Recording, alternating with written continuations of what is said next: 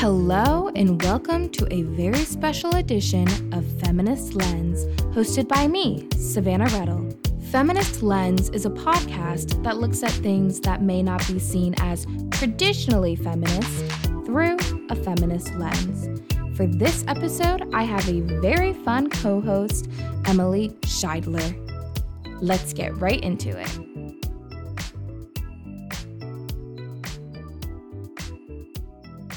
It was the year of Hi Barbie and friendship bracelets. This summer was major for pop culture phenomenons. Today, we will be focusing on two iconic pop culture events that took place in the summer of 2023.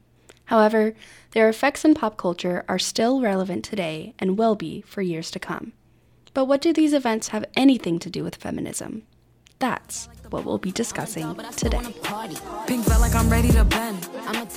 Known for her blonde hair, impeccable fashion sense, and numerous careers, the Barbie doll has been the backbone of many young girls' childhoods.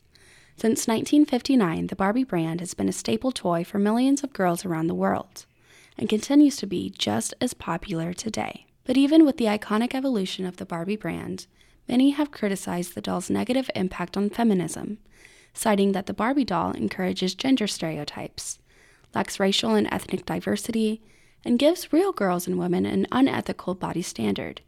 Yet, if we view these criticisms through the lens of modern feminism and even pop culture, we can discover that Barbie struggles just as much as the real woman. From people's lives, and it was you know, people's friends, aunts, mothers, daughters, sisters. Like, it was just extraordinary. And I think Greta Gerwig, best known for directing and writing the 2017 film Lady Bird, sought to challenge these criticisms by writing a movie showing Barbie for who she really is a woman in society. By creating the Barbie movie, Gerwig was able to unite men and women all across the world for a pink themed cultural zeitgeist that tackles the fact that even the most stereotypical pinnacle of beauty Barbie still struggles to fit into society. Hi, Ken. Hi, Barbie. Hi, Barbie. Hi, Barbie. Hi, Barbie. Hi, Barbie. Hi, Barbie. Feminism has become a driving force for women as they continue to fight for gender equality throughout society. The intense force of popular culture has allowed many women to overcome the harmful rules that society has created.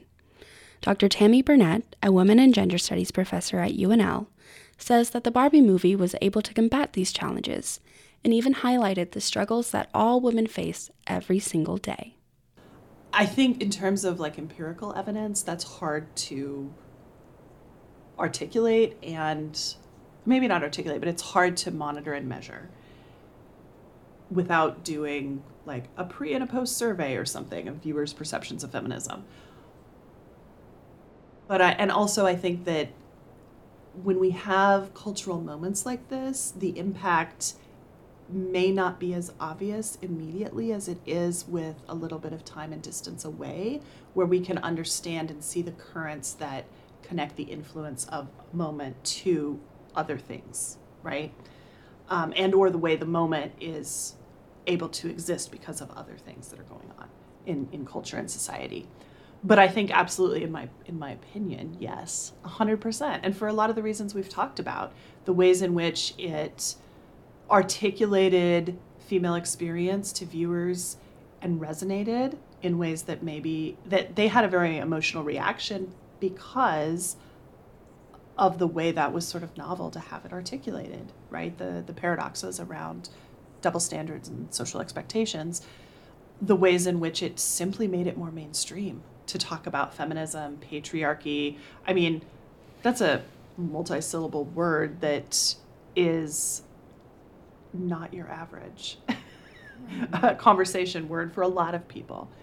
Um, and the ways that it, it made it socially acceptable to embrace, to have a Barbie menu at your coffee shop, to embrace leaning into traditionally feminine expressions of identity. Um, and that's not to say that one if one really leans in and wears a lot of pink for example and maybe felt more okay to do that or less stigmatized some people are going to enjoy that to begin with and not feel stigma around it but i think others are um, and not want to be wanting to be perceived as too girly or too feminine or and the implication there of course is not serious enough not smart enough not uh, capable, competent, etc.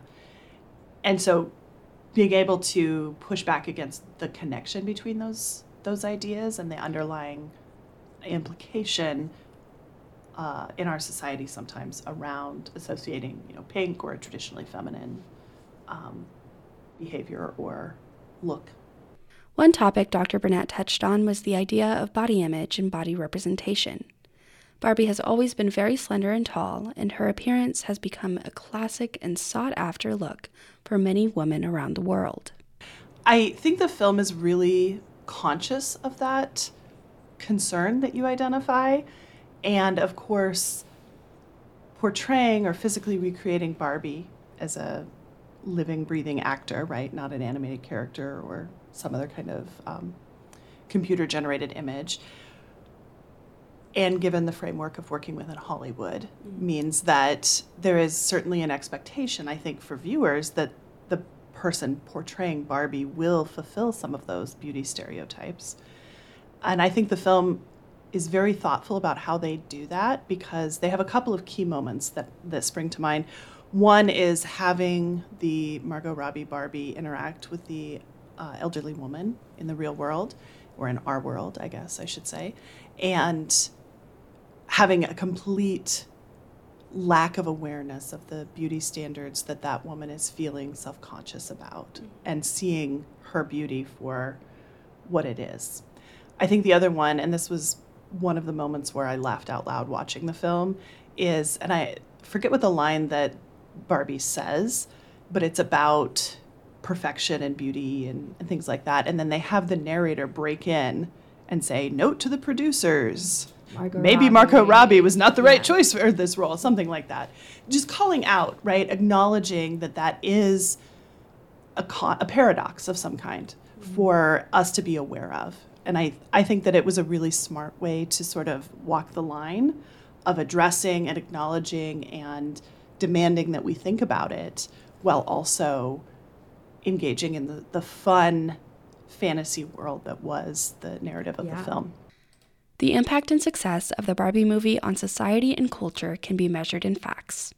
Less than one month after its release, the film surpassed $1 billion globally and quickly became the 11th highest grossing movie of all time in the United States. According to Variety magazine, Barbie has become the biggest debut for a female director. Dr. Burnett also highlights the importance of this achievement for director Greta Gerwig and how it reflects onto all women. I've been thinking about this a lot because of other conversations that are happening now, not a few months ago, around female led and female directed properties, um, specifically in relation to the Marvels, which came out about a month ago, the superhero movie.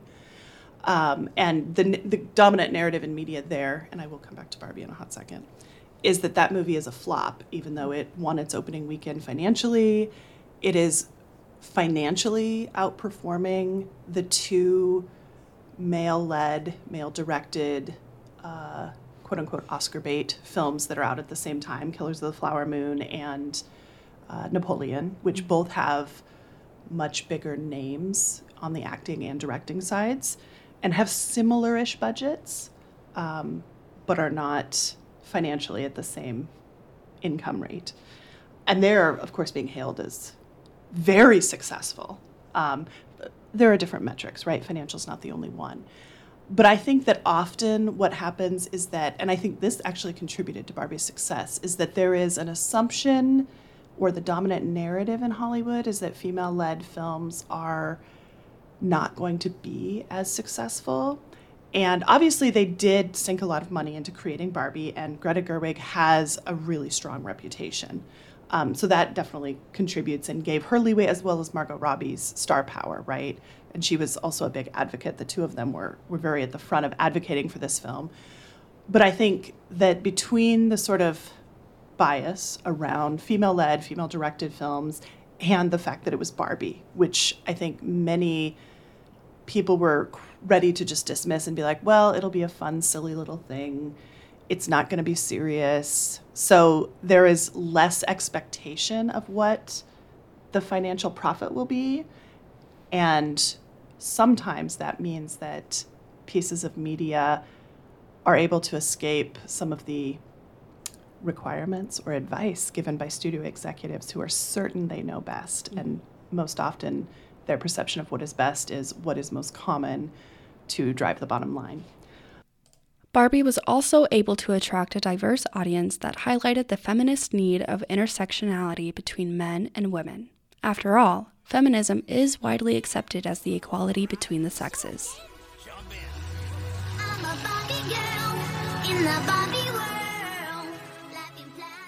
Barbie was released on July 21st, the same day as Christopher Nolan's Oppenheimer was released. The film stars Irish actor Cillian Murphy as J. Robert Oppenheimer as he works to build the infamous atomic bomb. Nolan is known for his intricate storytelling and is also known to collaborate well with Murphy, who appeared alongside Christian Bale in Nolan's The Dark Knight trilogy. Since Cillian Murphy was now the lead of a Christopher Nolan movie, the Oppenheimer film received a lot of excitement in the film community. Because both Barbie and Oppenheimer had the same release date, fans were eager to see the contrast of both movies, with many seeing both films on the same day. Alex Toth, a Lincoln resident, explains that he was equally excited to see both movies and even saw both within an hour of each other. And I'm glad that like a movie can be that culturally invigorating and I'm I'm glad it can have such an like for like a 2 weeks, a solid 2 or 3 weeks, like everything was Barbie, you know. I thought that was very cool. I mean, I I never thought the Barbie movie would have any problem bringing in a good amount of money or getting a big audience, and I'm glad that it did. And I, I like I like when movies have like a big cultural impact like that. I like when everyone's talking about a movie for like a week or two, because it's just like fun to have something like that to talk about, and it's fun when everyone's dressing up and going to the movies because I took a I took a picture by the little photo booth thing. So I don't think Barbie needed any help from Oppenheimer, but it was very cool that Oppenheimer could like get a wider audience. I think people had a much wider interest in like actually going to the movies. Alex also explained that he thought Gerwig's direction and positive messaging regarding feminism was refreshing, and that as a man, he had different expectations for Barbie, but was very impressed with its inclusivity. I think I thought that Greta Gerwig making a Barbie movie would be a really cool idea. I knew it was going to be like a good time. It had a more diverse representation of feminist ideology than I expected it to have. Maybe I expected it to be mostly like white woman feminism. I think ultimately it did a good job of representing a wide array of feminist iconography or ideology. Like all the stuff with the Kens, like if you really wanted to, you could be like, oh, the Kens weren't treated fairly or whatever. I mean, they they get their stuff in the end, but like I think all of that was more served towards um, the humor of the movie, which worked really well and which was one of my favorite aspects. Overall, Barbie can be viewed as a work of art that helped bring together feminist ideals without explicitly doing so. Its impact will be remembered and viewed for years to come as it appeals to so many details in our own society. But that's not the end of our feminist summer. Now it's time to get a little cruel.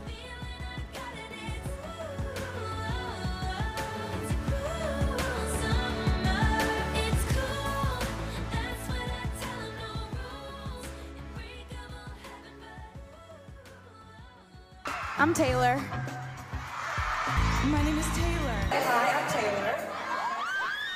This year was a love story for Taylor Swift and her fans.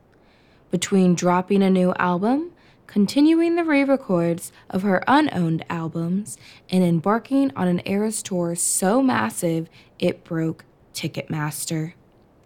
She was also just named Time Magazine's 2023 Person of the Year. Swift has cemented herself as an icon and a controversial figure in the space of pop culture. But where does she fit in with feminism in the pop culture zeitgeist? And what effect did her ultra successful summer have on the world of feminism? Taylor Swift is a polarizing figure. There's long been a debate over how she represents feminism. She's been critiqued over her breakup anthems, her less than flattering song,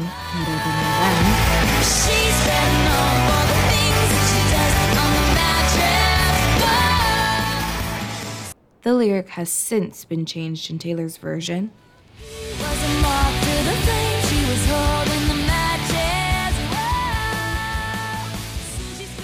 And her silence on certain social issues. She also was the leader of a massive friend group made up of mostly models in 2015.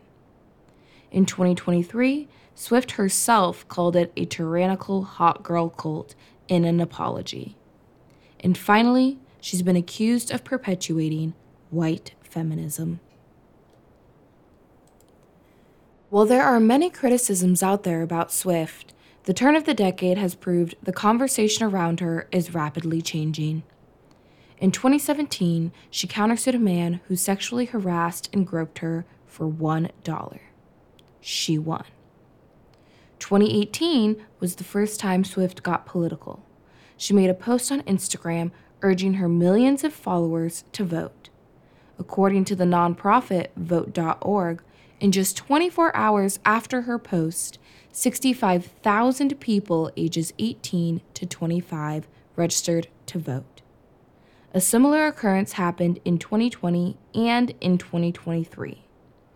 In 2023, Vote.org's CEO told the Washington Post the website spiked 1,200% after an Instagram post by Swift. It's not enough to just want change. It's not enough to just want to vote. You have to go and make change by voting. And today is your opportunity to do that. I promise you, it feels so wonderful to exercise that right that you have. In 2019, she came out with the music video for You Need to Calm Down, a song in support of the LGBTQ plus community and organizations like GLAAD. The end of the video showed a link to a petition Swift created. The petition urged senators to support the Equality Act. According to GLAAD, there was a spike in individual donations directly after the music video.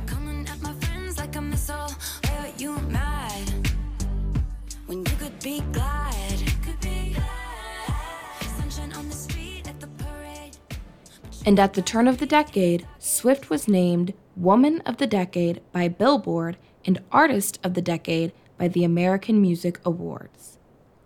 Swift has long had influence and used her star power to elicit change. But this year, she reached a whole new level of influence and fame with her Eras World Tour. The Eras Tour spans the singer's 17 year career. It comes right in the middle of Swift re recording her masters after her former manager, Scott Borchetta, sold them. This move in itself was received as feminist amongst critics and her musical peers. A 2021 article published on the Women's Network by Isabella Cavallo is titled Taylor Swift re recording her masters is an act of feminism for the music industry. Longtime feminist publication Ms. Magazine also published a piece by Katie Mayfield titled Taylor Swift Didn't Just Re Record an Album, She Reclaimed Her Humanity. Musical acts like JoJo and Demi Lovato have since re recorded their music so they may own it. Sam Gilmore is a PhD student at the University of Nebraska Lincoln. She currently teaches a class called Women in Pop Culture. Emily and I asked her about the feminist impact of Taylor Swift's Eras tour. We asked Gilmore to describe what the current wave of feminism is. Feminism now is fighting for equality for all, not just amongst the genders. Gilmore said looking to celebrities for feminism or feminist spaces can be a double edged sword. I do think that there is a way to view celebrities within the eyes of feminism, but I would hasten to add that it is one singular aspect. Gilmore remains feminism. an unbiased party when it comes to Swift. She hasn't listened to an album since Swift's debut in 2007. However, Gilmore still recognizes the unfair and sexist criticisms of the pop star.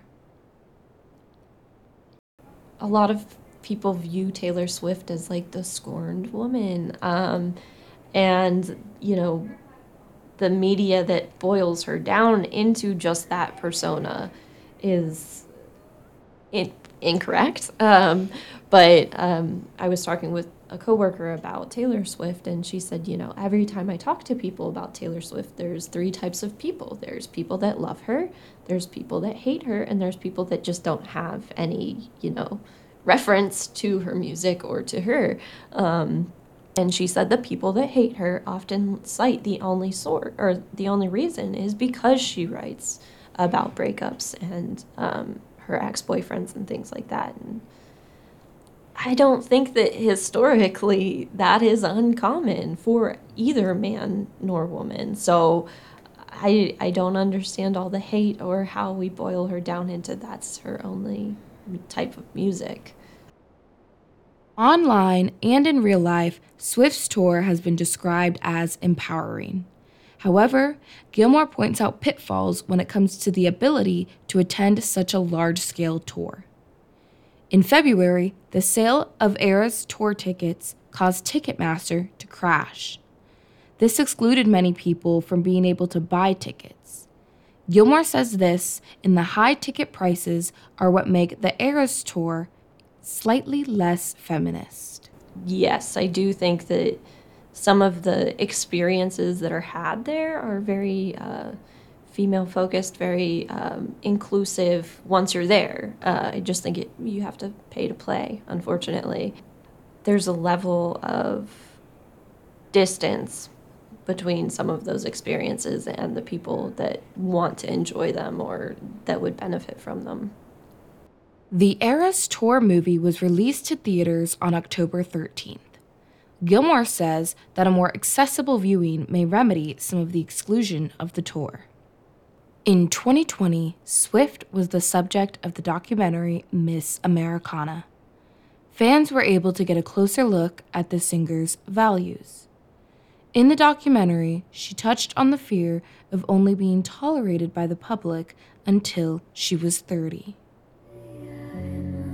I don't know, like as I'm reaching 30, I'm like, I want to work really hard um, while society is still tolerating me being successful. Swift proved herself wrong.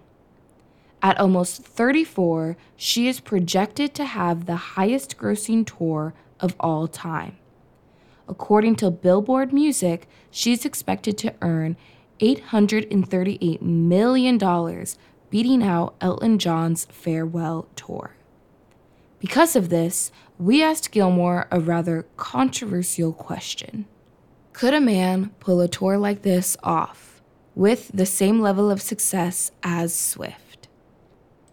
But as far as men doing kind of that evolution before our eyes and then, you know, heavily endorsing that kind of evolution musically and just personally, I, I can't think of any man doing that when I think about that, my knee jerk reaction is I would love to see women performers do it. The sheer level of performance that goes into female acts versus the level of performance that goes into male acts is, uh, I do think that there is that level that maybe doesn't always translate over for male performers, lest they become, you know, what Taylor Swift feared is at 30, you're just tossed aside. Through the Eras Tour, Swift has contributed to an economic boom. Time magazine outlined the ways in which her tour has contributed largely to the economy. While the sheer power of the tour and her commitment to the work can be seen as feminist, we must still recognize the lack of intersectionality when it comes to discussing Swift. However, on tour, she cultivates a more inclusive environment. Her backup dancers and singers are all different people of color, gender identity, sexual orientation, and body diversity. Through the Eras Tour and the Eras Tour movie, Swift has brought women of all different backgrounds and generations together. People have been trading friendship bracelets with each other across the world. Friendship bracelets are significant for fans as trading them are mentioned in a song. Gilmore says the fact that Swift is able to bring together so many women is feminist. But Gilmore remains a realist. She points out the dangers of a fan base this invested. She owes a lot to her fans who are fiercely loyal. Um, I think this is with Taylor Swift and with Beyonce, there is kind of this new type of fandom that is is really helping to support this level of success where you have this ongoing kind of love and interaction with someone that doesn't know that you exist. Um, I do think that that is dangerous. Um, some of the hive mentality, I think, can be potentially dangerous as well. On the flip side, it can be very good with the friendship bracelets, you know, building bonds between people that you don't really know or um, across countries and across the nation. So I, I view this very hesitantly. when asked if Taylor Swift's mega year and record breaking tour has impacted feminism, Gilmore said, I don't think that if you talk about feminism in 2020, I don't think it'll be possible to avoid talking about the Eras tour. Pop culture and feminism will feel the lasting effects of these iconic events as the Barbie movie and Taylor Swift dominated our phone and film screens, portraying feminist accomplishments that have been a driving force in our society. I'm Savannah Redl. And I'm Emily Scheidler. Thank you so much for joining us as we looked through our feminist glasses. Listen to this very special edition of Feminist Lens on Spotify or wherever you get your podcasts.